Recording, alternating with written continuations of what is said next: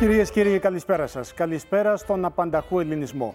Σας καλωσορίζουμε στην έκτη κατά σειρά εκπομπή της ιστορικής σειράς ντοκιμαντέρ και η το Ελλάς. Ουσιαστικά από σήμερα ανοίγουμε ένα νέο κεφάλαιο. Μπαίνουμε στην καρδιά της Επανάστασης του 1821, στον μεγαλειώδη ξεσηκωμό του γένους. Θυμίζουμε ότι η σειρά αποτελείται από τρεις κύκλους. Στον πρώτο κύκλο έχουμε δει όλα όσα συνέβησαν προεπαναστατικά. Στον δεύτερο κύκλο που μόλις ξεκινάει θα εξετάσουμε αναλυτικά τη συγκλονιστική ιστορία της Ελληνικής Επανάστασης. Στον τρίτο και τελευταίο κύκλο θα επιχειρήσουμε με τη δική σας συμβολή να διατρέξουμε τους δύο αιώνες ελληνικού κράτους αναδεικνύοντας τα σημαντικότερα πρόσωπα από το χώρο της πολιτικής, της οικονομίας, των τεχνών, των γραμμάτων, της επιστήμης, του αθλητισμού και της κατηγορίας των μεγάλων ευεργετών.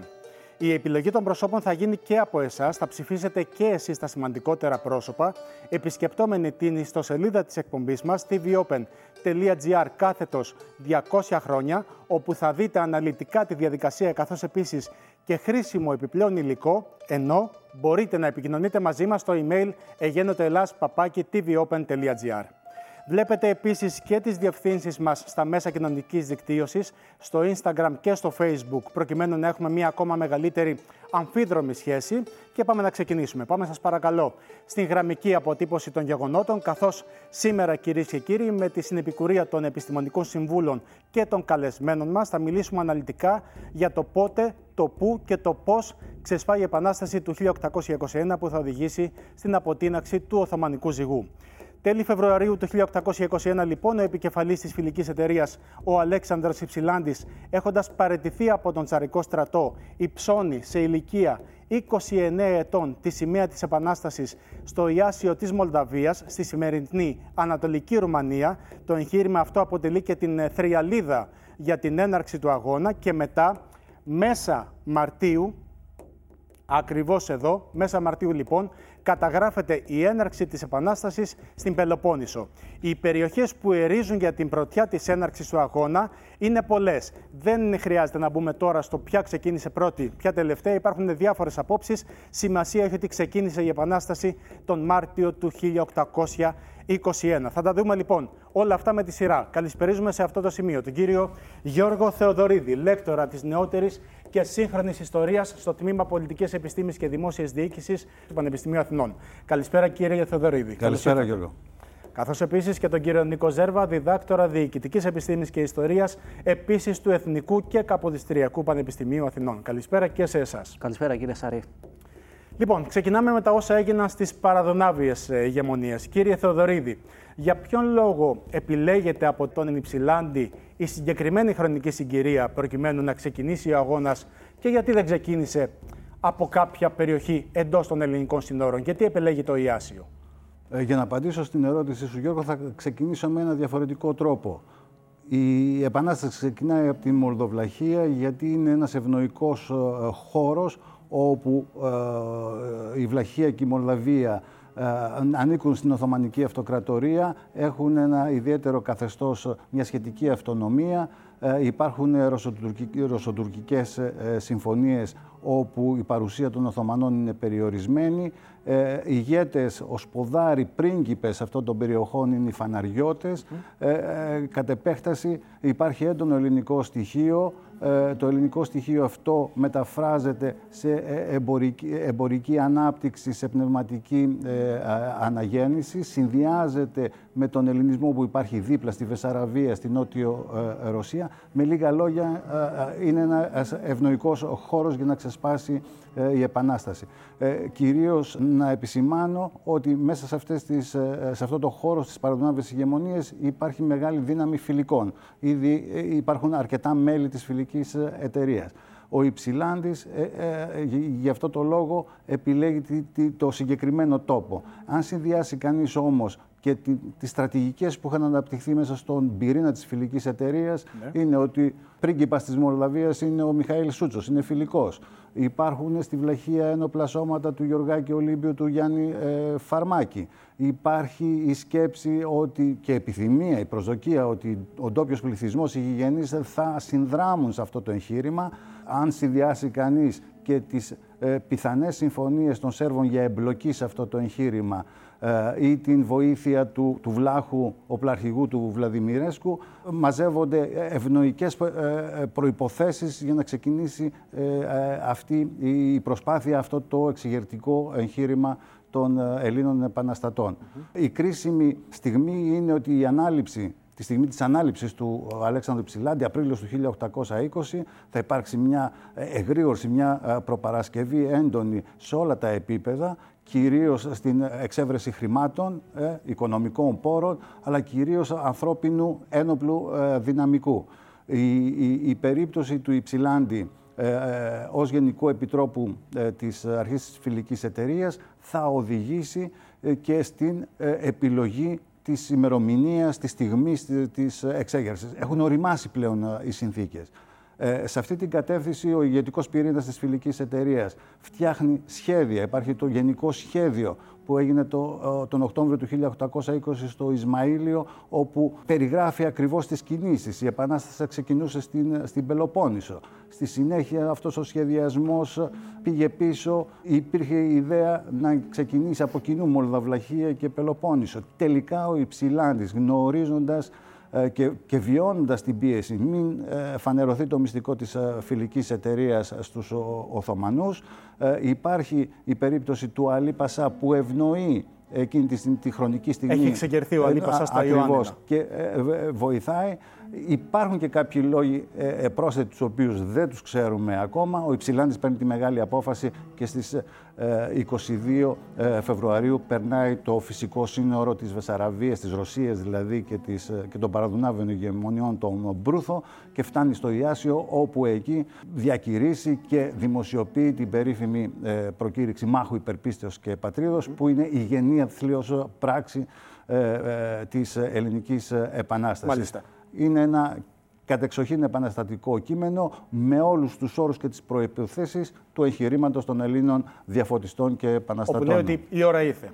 Καιρός να ξεκινήσουμε την Η ώρα ήρθε, αλλά ε, προβλέπει κιόλας ε, την δημιουργία ενός ξεχωριστού κρατικού μορφώματος. Μάλιστα. Κύριε Ζέρβα, έρχομαι σε εσάς τώρα. Ο πρίγκιπας Υψηλάντης μέχρι και τις αρχές Απριλίου του 1821 έχει καταφέρει να δημιουργήσει ένα στρατιωτικό σώμα 500 εθελοντών σπουδαστών των ελληνικών παροικιών της Μολδοβλαχίας και της Οδυσσού, το οποίο θα ονομαστεί Ιερός Λόχος.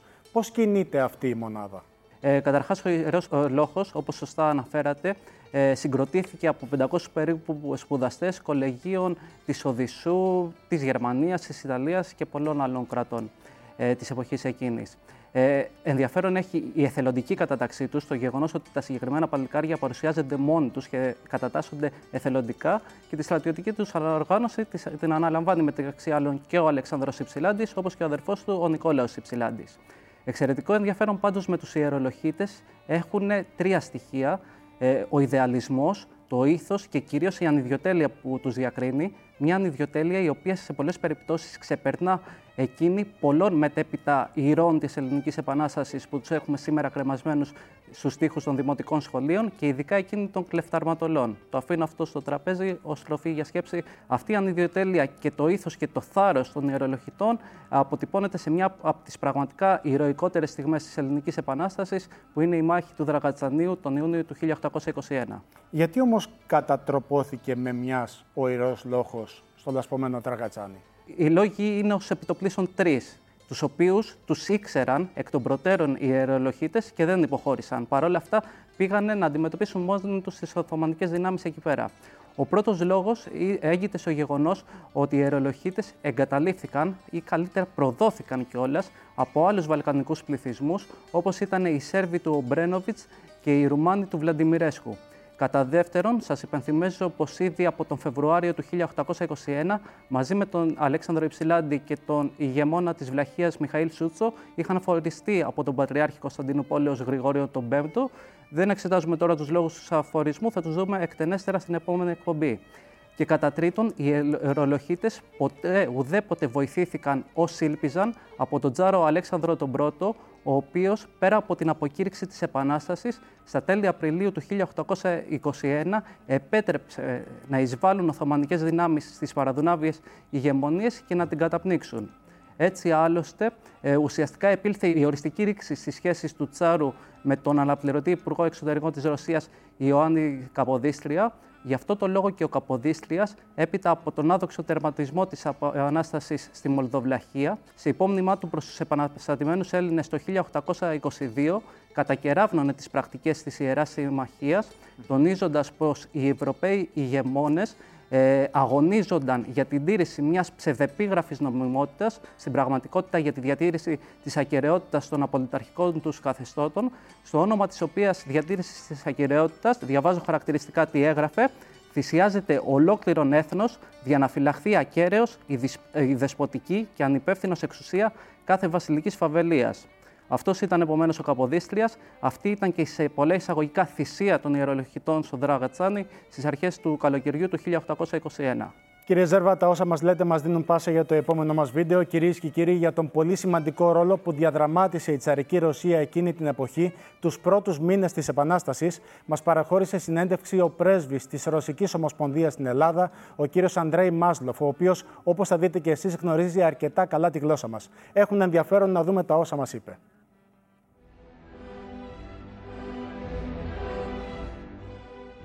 Όταν ξεσπάει η Επανάσταση του 1821, η Ρωσία αντιμετώπισε τις εξελίξεις με μεγάλη επιφυλακτικότητα, όπως άλλωστε και όλες οι μεγάλες δυνάμεις της εποχής.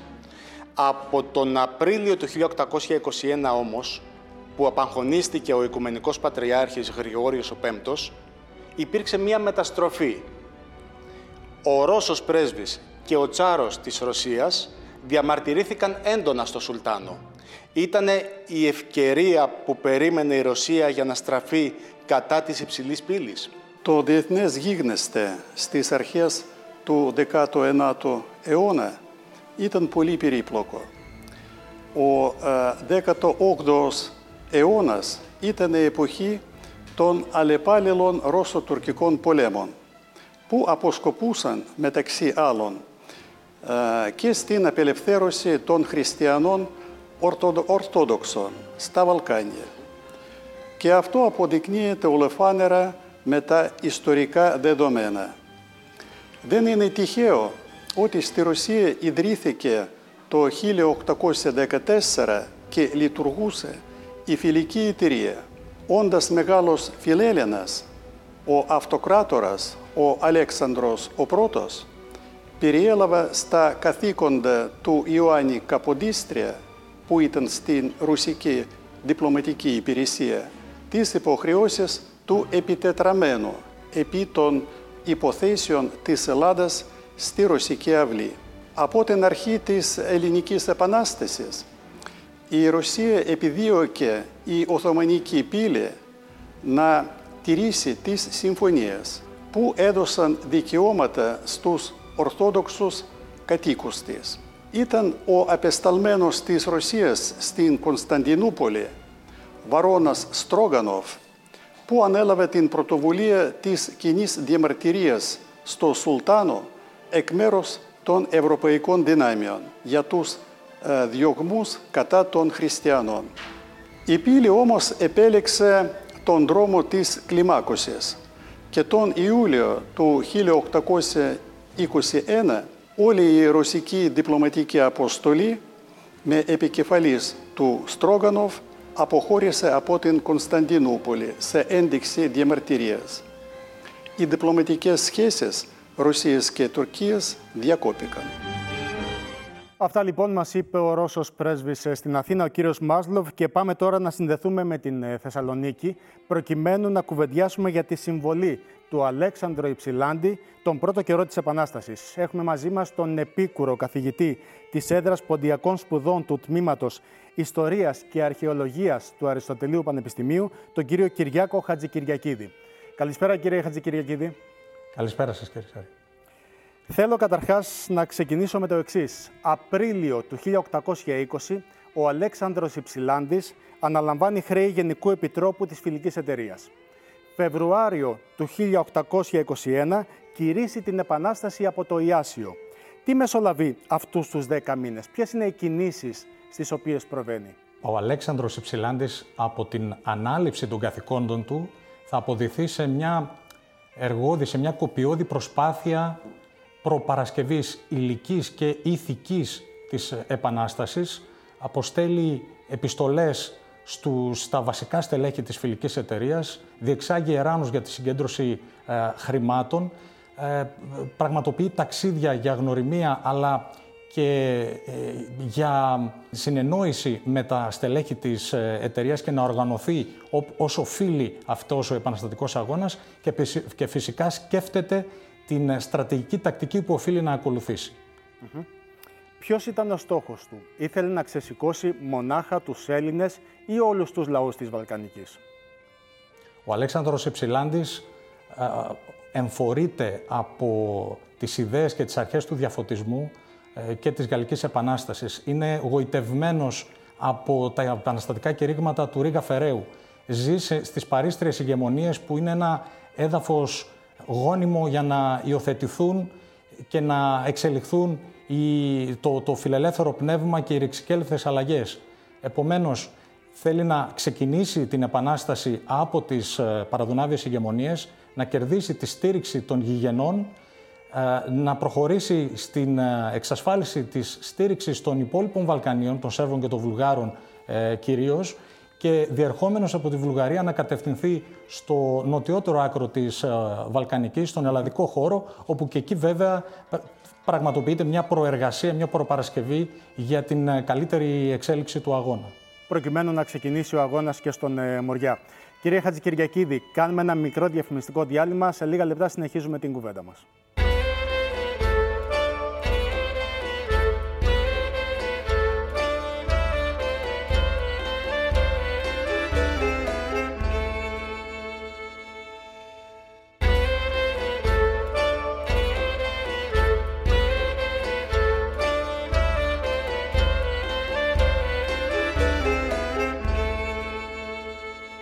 Και για το Ελλά, εδώ είμαστε και πάλι μαζί. Βλέπουμε στο κάτω μέρος της οθόνης τα social media της εκπομπής, καθώς επίσης και το ηλεκτρονικό μας ταχυδρομείο. Κουβεντιάζουμε για την συμβολή του Αλέξανδρου Υψηλάντη στην Επανάσταση και συνδεόμαστε και πάλι με την Θεσσαλονίκη, εκεί όπου θα βρούμε τον καθηγητή της έδρας Ποντιακών Σπουδών του Τμήματος Ιστορίας και Αρχαιολογίας του Αριστοτελείου Πανεπιστημίου της Θεσσαλονίκης, τον κύριο Κυριάκο Χατζικυριακίδη.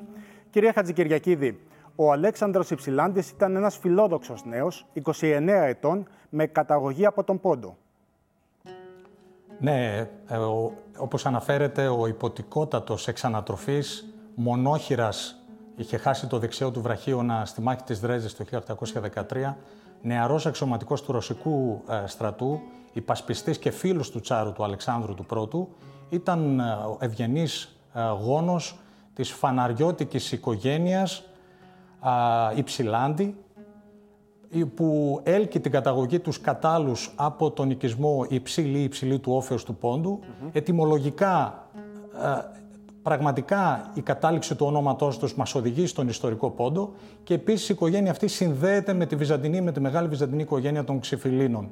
Αυτός ο νέος ε, όπως και οι πρόγονοί του και κυρίως ο παππούς του Αλέξανδρος, ναι. αλλά και ο πατέρας του Κωνσταντίνος είναι οι γνωστοί ηγεμόνες της Βλαχίας, της Μόλδο Βλαχίας, οι οποίοι ε, ξεκινούν ήδη ε, μια πολύ σημαντική πορεία στις παρίστριες ηγεμονίες και δίνουν και τα παιδιά τους και όλους τους απογόνους τους στην, στον αγώνα για την Ελληνική Επανάσταση και ό,τι ακολούθησε. Γιατί τον αποκαλούμε πρίγκιπα, ποιοι ήταν οι πρίγκιπες εκείνη την εποχή; Οι πρίγκιπας φέρουν, ε, τον τίτλο αυτόν φέρει η οικογένεια για αυτόν τον λόγο που προείπα.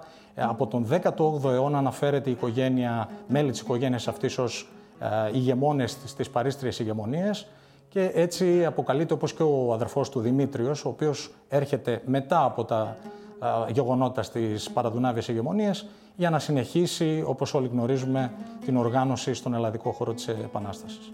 Λύστε μας μία πορεία. Όταν διαβαίνει τον προύθο ποθαμό και γίνονται όσα γίνονται στις παραδονάβιες ηγεμονίες. Εδώ, στον τόπο μας, στο Μοριά, στη Ρούμελη, γνωρίζουν τα γεγονότα αυτά; Έχει γίνει μια προσπάθεια όλους τους προηγούμενους ε, μήνες. Υπάρχει αλληλογραφία με τους ε, φιλικούς.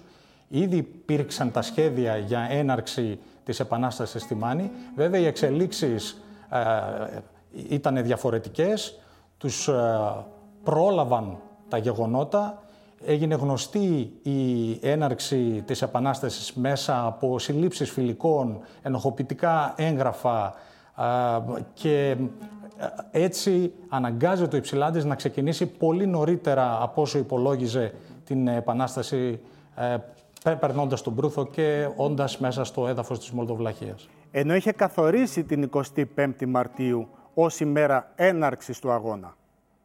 Ε, αναφέρεται αυτό, βέβαια, όταν τα πράγματα εξελίσσονται όπως ε, προείπα, ε, ήδη από το Ιάσιο στις 24 ε, Φεβρουαρίου που έχει φτάσει και έχει συγκροτήσει το μεγάλο στρατόπεδο όπως αναφέρεται του Ιασίου.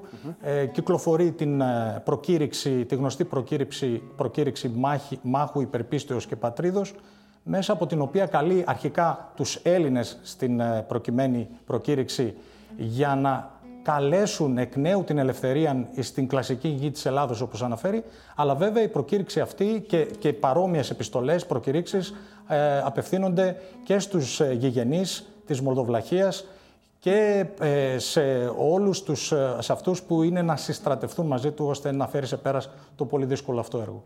Είστε σαφείς. Κύριε Χατζη σας ευχαριστούμε πάρα πολύ. Να είστε καλά. Και εγώ σας ευχαριστώ. Λοιπόν, είναι η ιδανική στιγμή τώρα να μεταφερθούμε στα Καλάβρητα, κυρίες και κύριοι, και ειδικότερα στο μοναστήρι της Αγίας Λάβρα που στέκει αγέροχος στις πλαγιές του όρου ε, Βαλιά. Μέχρι και το 1982 μαθαίναμε στα σχολικά βιβλία ότι από εκεί ξεκίνησε η Επανάσταση του 1821. Ότι ο παλαιόν πατρόν Γερμανός ύψωσε εκεί το λάβαρο της Επανάστασης. Εμείς πήγαμε στο μοναστήρι, μιλήσαμε με τον Αρχιμαντρίτη πατέρα Ευσέβιο και να δούμε τι ακριβώς μας είπε.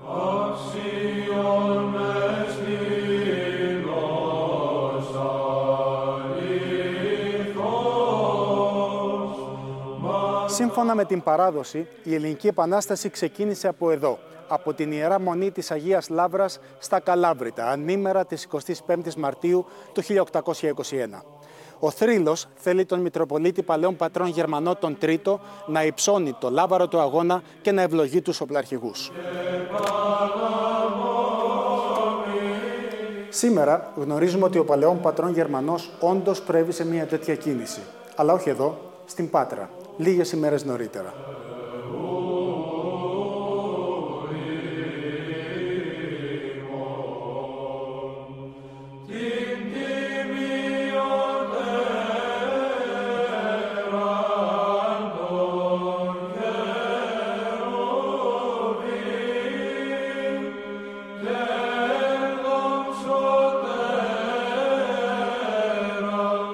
Αγία Ηγούμενε, θέλω να ξεκινήσουμε από τον θρύλο της Αγίας Λάβρας. Σύμφωνα με αυτόν, ανήμερα της 25ης Μαρτίου, ο παλαιόν πατρόν Γερμανός υψώνει το λάβαρο της Επανάστασης και ορκίζει τους αγωνιστές προκειμένου να στραφούν κατά των Τούρκων. Πού υπάρχει η αλήθεια και πού ο μύθος σε αυτό το γεγονός; Η λέξη θρύλος συνήθως παραπέμπει σε κάτι φανταστικό. Εδώ όμως μιλάμε για μια ιστορική πραγματικότητα η οποία είναι αδιαφυσβήτητη. Και βέβαια για να στηρίξουμε αυτή την άποψη χρησιμοποιούμε κυρίως ξένες πηγές. Έχουμε τα Οθωμανικά αρχεία της εποχής εκείνης, τα οποία αναφέρονται στην απόφαση εκτελέσεως του Αγίου Γρηγορίου του Πέμπτου, του Αιδήμου Πατριάρχου, ο οποίος εκτελέστηκε με απαχωνισμό στις 10 Απριλίου του 1821 στο Οικουμενικό Πατριαρχείο. Η απόφαση εκτελέσεως αναφέρει ότι εκτελείται ο Πατριάρχης των Ρωμιών για το ιστορικό γεγονός που συνέβη στα Καλάβρητα και συγκεκριμένα στη Μονή της Αγίας Λάβρας. Άρα, νομίζω πως δεν υπάρχει καμία αφισβήτηση για το πού ξεκίνησε, από πού ξεκίνησε η Ελληνική Επανάσταση. Εκτός όμως από αυτή την πηγή, από τα Οθωμανικά Αρχεία, έχουμε και δημοσιεύσεις του ξένου τύπου της εποχής εκείνης, οι οποίες δημοσιεύσεις τρεις μήνες μετά την κήρυξη Ελληνικής Επαναστάσεως στη Μονή της Αγίας Λάβρας στις 17 Μαρτίου του 1821, δημοσιεύουν στα φύλλα τους αυτό το ιστορικό γεγονός. Άρα δεν υπήρξε γεγονός το οποίο να συνέβη ανήμερα της 25ης Μαρτίου του 1821 εδώ; Όχι, 17 Μαρτίου, ανήμερα της εορτής του Αγίου Αλεξίου. Στην σύσκεψη της Βοστίτσας, που πραγματοποιήθηκε κατά τα τέλη του Ιανουαρίου του 1821, αποφασίστηκε η έναρξη Ελληνικής Επαναστάσεως να αρχίσει από τη μονή μας. Στο τραπέζι λοιπόν των συζητήσεων είχαν συζητηθεί κάποιες ημερομηνίες. Μεταξύ αυτών του Ευαγγελισμού 25 Μαρτίου, του Αγίου Γεωργίου 23 Απριλίου και τον Αγίο Κωνσταντίνο και Ελένης 21 Μαΐου. Τελικά τους πρόλαβαν τα γεγονότα της 16ης Μαρτίου του 1821 όπου οι Τούρκοι του φορείς που μετέβαιναν στην Τρίπολη δολοφονήθηκαν καθοδόν και έτσι λοιπόν το γεγονός αυτό ήρθε αμέσως στα αυτιά του Παλαιομετωγερμανού που συσκέπτονταν αλλεπάλληλα με τους οπλαρχικούς στη Μονή της Αγίας Λάβρα και την επομένη ακριβώς ημέρα που ήταν και η εορτή του Αγίου Αλεξίου, μια σημαντική γιορτή για την περιοχή των Καλαβρίτων, γιατί ο Άγιος Αλέξιος είναι πολιούχος Άγιος των Καλαβρίτων, αποφασίστηκε η έναρξη Ελληνικής Επαναστάσεως. Γιατί επελέγει το μοναστήρι της Αγίας Λάβρας προκειμένου να συγκεντρωθούν οι οπλαρχηγοί και οι αρχιερείς; Δεν ξέρουμε ακριβώς την αιτία. Υποψιαζόμαστε όμως ότι η οχυρωματική θέση της ε, μονής μας προσέφερε τη δυνατότητα στους οπλαρχηγούς και στον παλαιό των Γερμανών να αντιμετωπίσουν οποιαδήποτε τουρκική επίθεση. Άλλωστε, το κέντρο της τουρκικής διοίκησης στην εποχή εκείνη ήταν μακριά από την Αγία Λάβρα, ήταν στην Τρίπολη. Ε, επομένως, η απόσταση ήταν αρκετά μεγάλη και επομένως μέχρι να γνωστοποιηθεί το γεγονός θα περνούσαν αρκετές μέρες για να έρθουν τουρκικά στρατεύματα στην περιοχή. Εκτός αυτού, πρέπει να αναφέρω ότι η επαρχία των Καλαβρίτων κατά τη διάρκεια της ελληνικής επανάστασης ήταν η πιο πυκνοκατοικημένη περιοχή του Μοριά. Ο τουρκικός πληθυσμός της επαρχίας των Καλαβρίτων είναι συγκεντρωμένος στο κέντρο της διοίκησης που ήταν τα Καλάβρητα. Περίπου 200 τουρκικές οικογένειες. Όμως η συντηρητική πλειοψηφία του πληθυσμού, περίπου 40.000, ήταν Έλληνες. Άρα αυτό τι σημαίνει, ότι υπήρχαν πολλοί άντρε, οπλαρχηγοί, μαχητές, οι οποίοι θα πολεμούσαν σε μια τέτοια επίθεση των τουρκικών στρατευμάτων από την Τρίπολη. Τι μπορεί να δει κανείς σήμερα επισκεπτόμενος στο μοναστήρι που να σχετίζεται με την Επανάσταση του 1821. Νομίζω ότι το σημαντικότερο κοιμήλιο είναι αναφεσβήτητα το ιερό λαύρο της Ελληνικής Επαναστάσεω, το οποίο φυλάσσεται εντός της αίθουσας κοιμηλίων της μονής μας. Αυτό μπορούν να θαυμάσουν οι επισκέπτες που έρχονται για να θυμηθούν έτσι και την ελληνική ιστορία. Ο αγώνας του 1821 ήταν αμυγός εθνικός ή και θρησκευτικός. Ποια είναι η άποψή σας; Να μου επιτρέψετε να πω ότι ήταν θρησκευτικός. Όχι απλώς εθνικός, αλλά θρησκευτικός.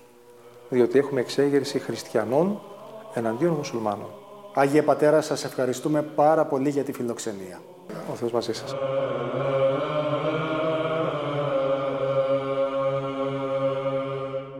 Για την ιστορία, απλώς να πούμε ότι η 25η Μαρτίου καθιερώθηκε ως εθνική εορτή το 1838 από τον Βασιλιά Όθωνα. Όση ώρα βλέπαμε το βίντεο, το πάνελ εδώ έχει μεγαλώσει. Καλωσορίζουμε τον κύριο Δημήτρη Σταθακόπουλο, ο οποίος είναι Οθωμανολόγος, διδάκτορ του Παντίου Πανεπιστημίου με ειδίκευση στην Οθωμανική κοινωνία, δικηγόρος αλλά και διπλωματούχος βυζαντινής μουσικής, καταγόμενος σημειωτέων από τα μαρτυρικά Καλάβρητα. Καλησπέρα σας. Καλησπέρα, ευχαριστώ πολύ. Έχουμε επίσης την τιμή να φιλοξενούμε και τον κύριο Κωνσταντίνο Πλαπούτα, πρόεδρο του Πατριωτικού Ομίλου Απογόνων Αγωνιστών του 1821 και Ιστορικών Γενεών της Ελλάδος, απόγονο όπως μαρτυράει και το επώνυμό του της ιστορικής οικογένειας των Πλαπουτέων, με καταγωγή από το Παλούμπα της Αρκαδίας, το χωριό από το οποίο κηρύχθηκε η έναρξη της Γορτινιακής Επανάστασης. Καλησπέρα και σε εσάς. Καλησπέρα, ευχαριστώ για την πρόσκληση. Να είστε καλά. Κύριε Σταθακόπουλε, θα κάνω χρήση της ιδιότητάς σας ως Οθωμανολόγου για να ρωτήσω Πώς έβλεπαν οι Τούρκοι την επανάστασή μας εκείνη την εποχή, Τι ήταν για αυτούς, Μία στάση κατά της αυτοκρατορικής διοίκησης, Μία αποστασία ή κάτι διαφορετικό; Ακριβώς όπως το είπατε. Ε, στην ορολογία την τουρκική δεν λέγεται Ιχτιλάλ, επανάσταση, αλλά ονομάζεται Ιζιανή, που σημαίνει στάση. Οι, επαναστάτε, οι επαναστάτες δεν ονομάζονται επαναστάτες, αλλά Ισγιανκιάρ. Ισγιανκιάρ σημαίνει στασιαστής. Είναι μια λέξη συνώνυμη εκείνη την περίοδο με το τρομοκράτης. Μια λέξη τερορίστη που είναι πιο σύγχρονη, αλλά εκείνη την εποχή στα αυτιά της, ε, του μέσου Οθωμανού πολίτη έχει αυτή την έννοια, δηλαδή σχεδόν της ε, τρομοκρατίας. Γι' αυτό το λόγο στην ε, διαταγή εκτελέσεως του Πατριάρχη, όχι σε αυτό που γράψαν στο για αυτά, δηλαδή στο χαρτόνι που τον κρέμασαν ως περίληψη, για ποιο λόγο τον κρέμασαν, στην απόφαση την οποία έχει δημοσιεύσει στα ελληνικά ο Νικηφόρος Μοσχόπουλο, στο περίφημο βιβλίο του, Πώς είδαν οι Τούρκοι ιστοριογράφοι την Ελληνική Επανάσταση. Υπάρχει σχετικό βιβλίο. Στο σημείο λοιπόν που αναφέρεται, γράφει ότι αφενός ο αφορισμός που είχε κάνει ήταν ανυπόστατος σύμφωνα με το κανονικό δίκαιο της Εκκλησίας. Δηλαδή δεν είχε τον τύπο, να το πω έτσι. Ναι, μεν έγινε, αλλά δεν είχε τον τύπο. Παρακάτω αναγράφει ο Αχμέτ Δευζέτ Πασά, ο αντίστοιχο Παπαρηγόπουλο των Οθωμανών, ότι πιάσανε ε, ε, ε, αγγελιοφόρους με επιστολές του Πατριάρχη, τους πήραν στο κατοίκιο, λίγο παραέξω δηλαδή την Κωνσταντινούπολη, που έλεγαν ότι προχωρήστε εσείς, σας λέω εγώ. Ε, τις πιάσαν αυτές τις επιστολές και τις μνημονεύουν δηλαδή στο κατηγορητήριο. Προχωρήστε, συνεχίστε την Και, επανάσταση. και συνεχίζω λοιπόν το εξής, ότι θεωρείται ότι είναι ο αρχηγός Ελληνικής Επανάστασης, γιατί είναι η κεφαλή του γένους. Αυτό λέω. Άρα το προχωρήστε ήταν συνεχίστε τον αγώνα. Ναι, προχωρήστε τον αγώνα. Ε, θεωρείται για του Οθωμανού ότι είναι ο αρχηγός Ελληνικής Επανάστασης, ότι γνωρίζει, γιατί λέει Μωραήτης όν ο ίδιος, Δημητσανίτης, και θείος του παλαιού πατρόνου Γερμανού. Γιατί ο παλαιό πατρόνο Γερμανός έτυχε να είναι ο Γιώργο Κότζιας, τον Τέι Κοτζιά. Ο οποιοδήποτε Μητροπολίτης της Πάτρας θεωρείται πρώτος στη τάξη, διότι η παλαιότερη Μητρόπολη του Μοριά, λόγω ιδρύσεως από τον Απόστολο Ανδρέα, είναι η Πάτρα. Ανέκαθεν. Ήταν και είναι. Η Μητρόπολης Νέων Πατρών είναι η Πάτη. Γι' αυτό και παλαιέ πάτρε αυτές. Οι δε δύο προηγούμενοι προκάτοχοι του παλαιού πατρών Γερμανού, ήδη από το 1571, ομοίως είχαν συνδράμει σε επαναστατικά κινήματα και είχαν εξελεπιστεί, δηλαδή γδαρθεί ζωντανή. Η ιστορία του ελληνικού έθνους της εκδοτικής Αθηνών είναι γνωστή.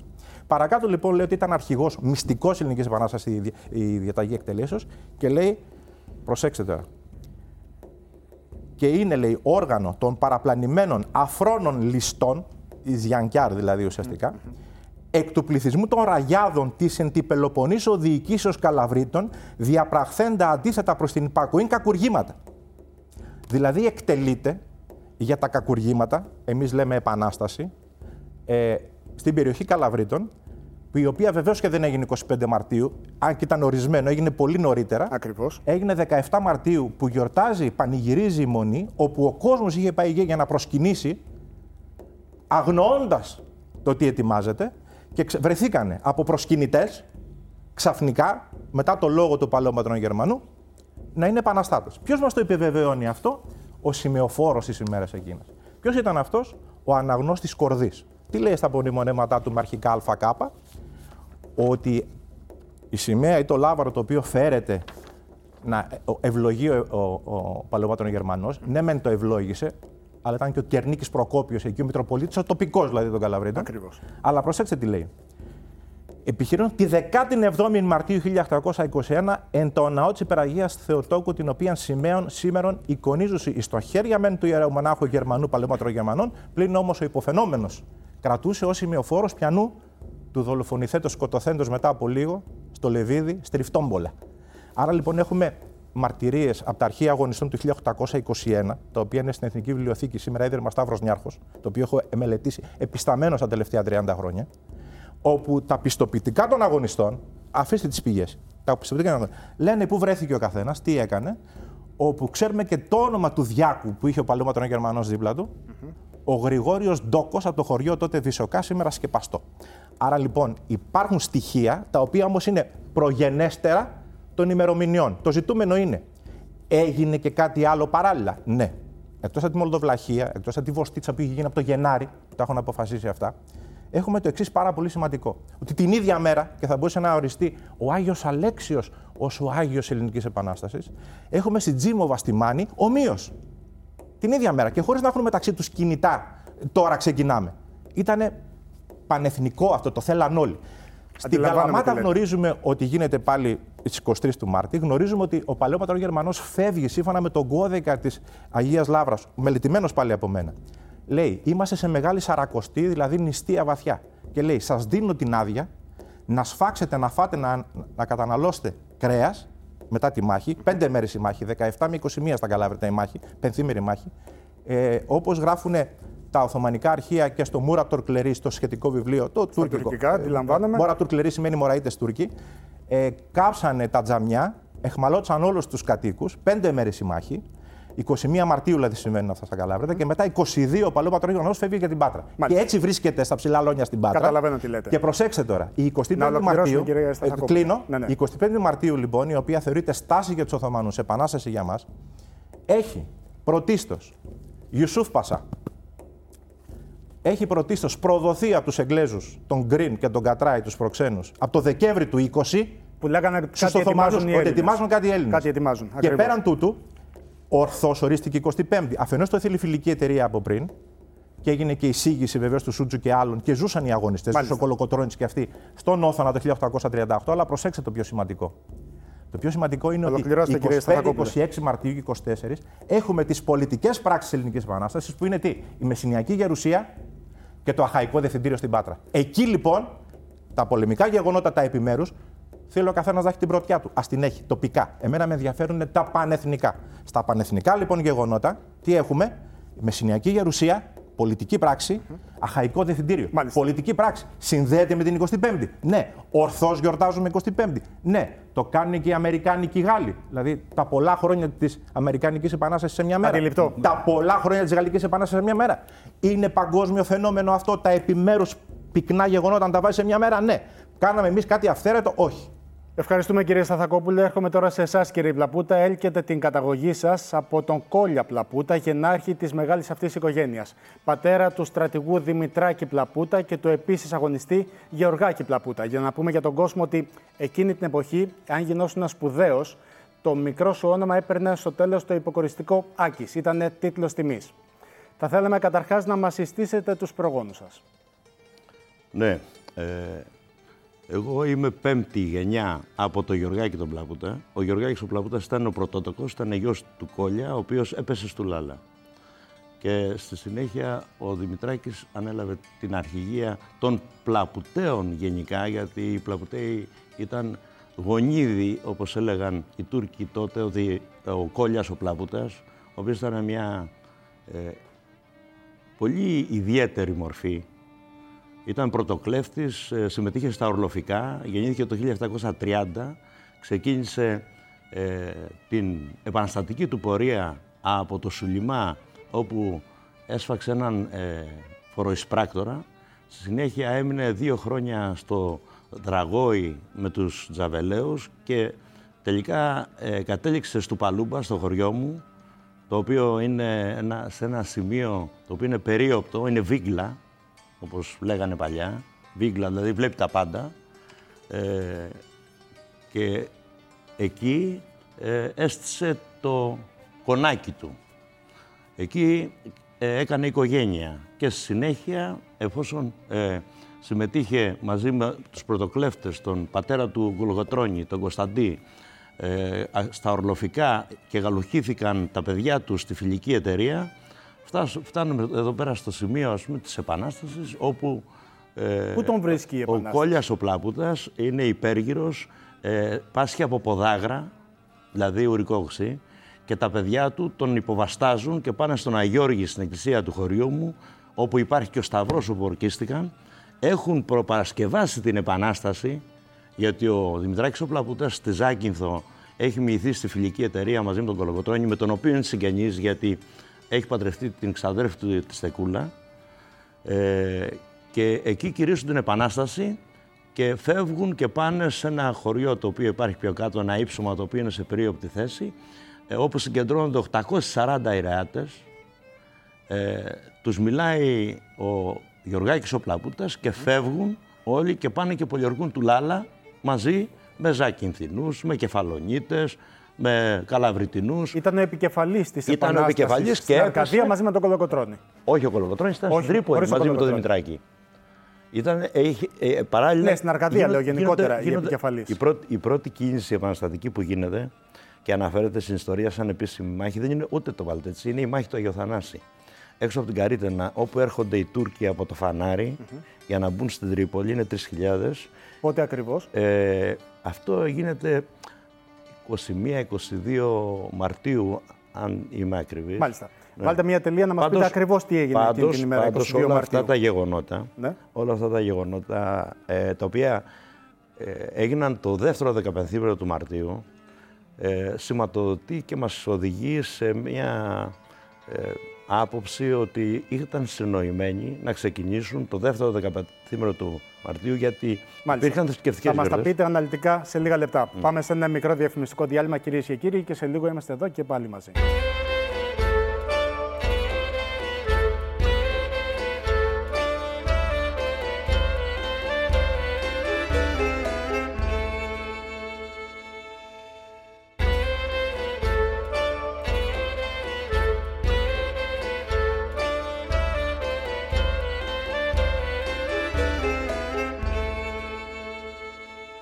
Εδώ λοιπόν είμαστε και πάλι μαζί. Μιλάμε με τον κύριο Κωνσταντίνο Πλαπούτα, τον πρόεδρο του Πατριωτικού Ομίλου Αγωνιστών του 1821 και Ιστορικών Γενεών της Ελλάδος. Μας λέγατε κύριε Πλαπούτα ότι ενδεχομένως η πρώτη μάχη του 1821 δίνεται στις 22 Μαρτίου. Οι ημερομηνίες είναι πάρα πολύ σχετικές.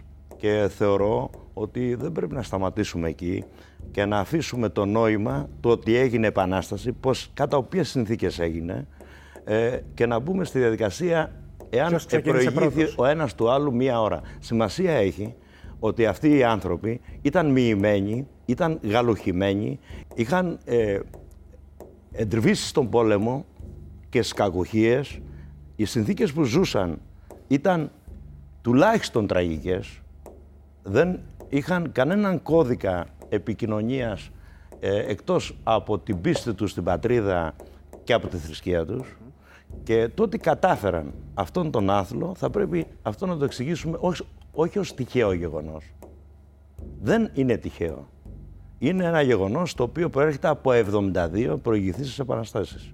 Μικρές και Ακριβώς λοιπόν για να μην σταματήσει αυτό το γεγονός, το, του να ξέρουμε ποιοι είμαστε, ότι προερχόμαστε από τους Έλληνες γιατί μιλάμε την ίδια γλώσσα. Γιατί έχουμε τα ίδια ήθη και έθιμα και γιατί βιώσαμε στους ίδιους τόπους. Ακριβώς γι' αυτό ιδρύθηκε και ο όμιλός μας το 1938, ε, ο οποίος στο καταστατικό του, στο ξεκίνημά του, λέει το εξής: Από τον βωμό των προγόνων μας παίρνουμε τη σπίθα και όχι τη στάχτη. Τώρα τα υπόλοιπα γεγονότα, ε, το πώς ε, αυτοί οι άνθρωποι ε, έκαναν μικρές εταιρείες μεταξύ τους. Ε, συνασπισμούς δηλαδή, μικρούς συνασπισμούς. Εγώ μάλιστα έχω και ένα έγγραφο τέτοιο, ε, όπου το υπογράφουν πέντε οπλαρχοί και λένε ότι εμείς οι, οι κάτωθοι υπογράφοντες ε, συμφωνήσαμε σήμερα να βοηθάμε ο ένας τον άλλον λόγω και έργο. Και σε ένδειξη σεβασμού και εμπιστοσύνης αυτό το καταθέτουμε στα σχήρα του Πλαβούτα. Μάλιστα. Το οποίο είναι πολύ σημαντικό. Προφανώς. Mm. Κύριε Σταθακόπουλε, κύριε Πλαπούτα, σας ευχαριστούμε πολύ για την ε, συζήτηση που είχαμε και τις εικόνες που μας ε, μεταφέρατε. Ευχαριστώ επίσης πολύ τους δύο επιστημονικούς μας συνεργάτες και διδάσκοντες στο Πανεπιστήμιο Αθηνών, τον κύριο Θεοδωρίδη και τον κύριο Ζερβά. Ευχαριστούμε πάρα πολύ. Να είστε καλά. Ευχαριστούμε. Φίλες και φίλοι, τα όσα κουβεντιάσαμε σήμερα αφορούν μονάχα την αφετηρία ενός πολιετούς αιματηρού αγώνα, τον οποίο έδωσαν οι πρόγονοί μας με τις πιθανότητες επιτυχίας να είναι ελάχιστες. Αυτό που συνέβη τον Μάρτιο του 1821 είναι εκπληκτικό. Ξεκίνησαν μια επανάσταση απέναντι σε μια ολόκληρη αυτοκρατορία, χωρίς συμμάχους, χωρίς απτή βοήθεια από κανέναν, και όμως τα καταφέραμε. Η επόμενη εκπομπή θα είναι εξ ολοκλήρου αφιερωμένη στη συμβολή της Εκκλησίας στον αγώνα του 1821. Μια εκπομπή που σίγουρα θα προκαλέσει συζητήσεις.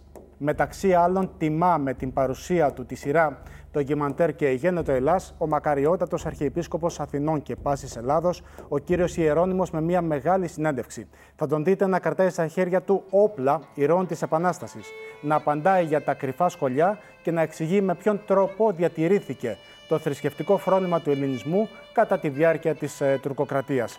Σας ευχαριστούμε πολύ που μείνετε μαζί μας. Να είστε όλες και όλοι καλά. Καλή σας νύχτα.